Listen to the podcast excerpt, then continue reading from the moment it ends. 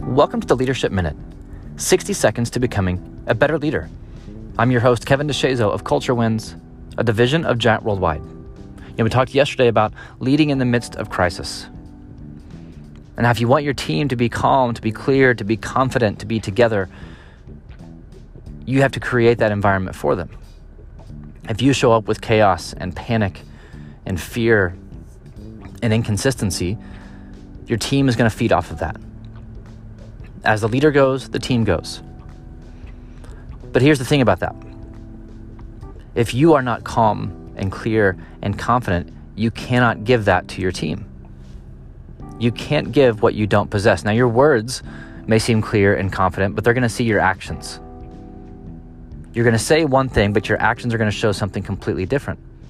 You can't fake it. So, what are you multiplying into your team?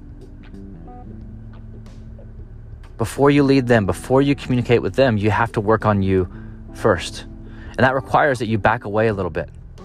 Maybe get some time alone to process your thoughts, to process what's really going on, to renew your perspective, to renew your mindset, and to see the bigger picture. To see what's really going on and to actually find a way forward.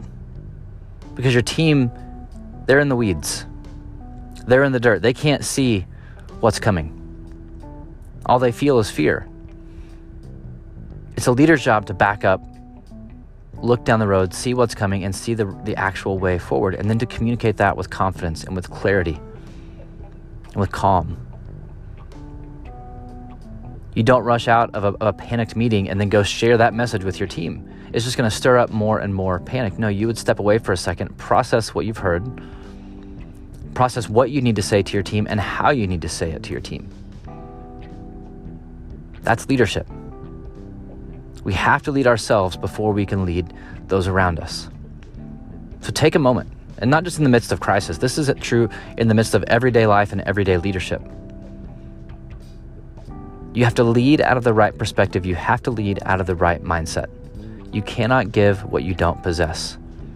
If you want a healthy team, if you want a calm team, that starts with you.